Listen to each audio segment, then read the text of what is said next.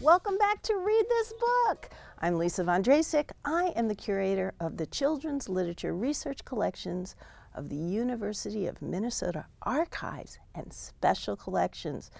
And my special guest today is Tim Johnson. And he has brought us, no surprise here, a little taste of Sherlock. Yeah, and before we go, I'm going to introduce myself, Tim Johnson, E.W. McDiarmid, curator of the Sherlock Holmes collection. So, what he brought, Oh, you know, something old, something new, okay?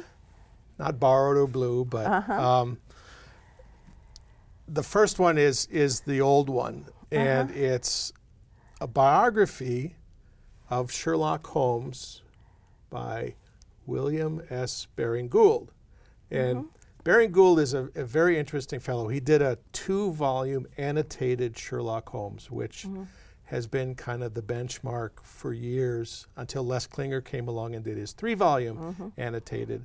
Um, but Baring-Gould was a University of Minnesota graduate, um, business school, um, went on to work for Time Incorporated. Um, and along the way, um, met up with some of the Baker Street irregulars, was very interested in chronology. So the first kind of foray he made into the Sherlockian world was to do a chronology of all the stories in ah. terms of when they would have happened based on the internal evidence of the stories Because themselves. they're, most of them are short stories, Yep. and it's as told to Dr. Watson. It- he's telling the yeah, story Dr. about. Watson is, is, is telling the story and so the publication date is not necessarily when it happened. the time of the Exactly. incident. Yes, because And so this gives so, you. So chronology is one of those kind of subspecialties in the Sherlockian world that people did. And so then from the chronology, he decided to do a fuller blown biography, which for him was entering into the game. I see. So when we talk about, you often say Yes. That- Sherlock Holmes is a real person. Sherlock Holmes is a real person, as evidenced by was it the Encyclopedia Britannica? Encyclopedia Britannica used two different typefaces. The one that they used for real people, they used for Sherlock Holmes. And if I was reading this, this is a scholar's point of view, a biographical.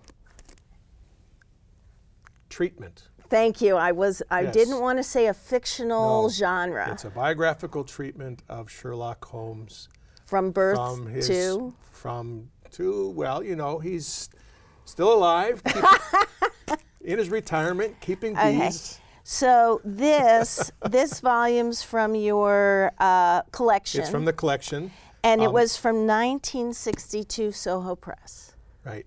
There's um, that's the English edition. There was also an American edition. Mm-hmm. I know for a fact that you can still find used copies of that, Mm-hmm. uh, probably through your favorite bookstore or online. So if you want to learn it, we need to move on. Yep. What's next? So, you know, I bring uncorrected proofs along sometimes. This Uh-huh. this actually has been out in print now for a couple of years, but I had the Uh-huh. the proof. This is the whole art of detection: uh, Lost Mysteries of Sherlock Holmes by Lindsay Faye. Ah. And I haven't really talked much about Lindsay before. No, I don't think I've Um, heard. I love her writing. She's got, I think, over half a dozen, eight, nine. I mean, she's Mm-hmm. been a very prolific and award winning author.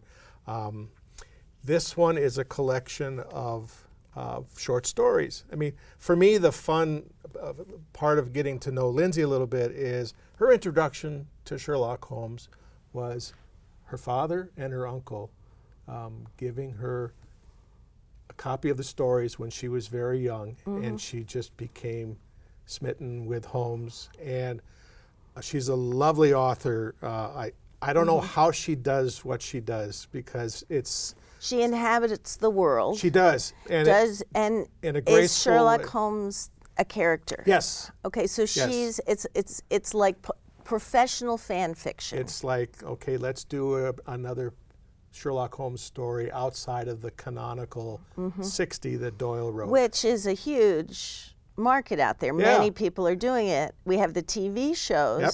but we also have Lindsay's work. Right. I'm going to take that away from Yep, you because I see one more. Um, this is just kind of a brief shout out. This is um, Medical Adventures of Sherlock Holmes, Dr. Watson, and Dr. Verner by Carl Heifetz. Um, Who's Dr. Verner? Well- Werner?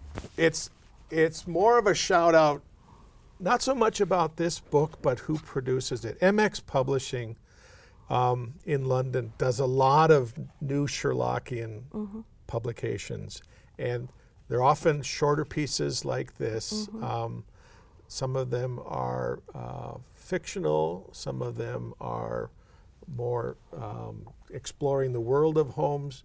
Um, but I brought this one along mainly to just give a shout out for MX Publishing and all the different things that they do.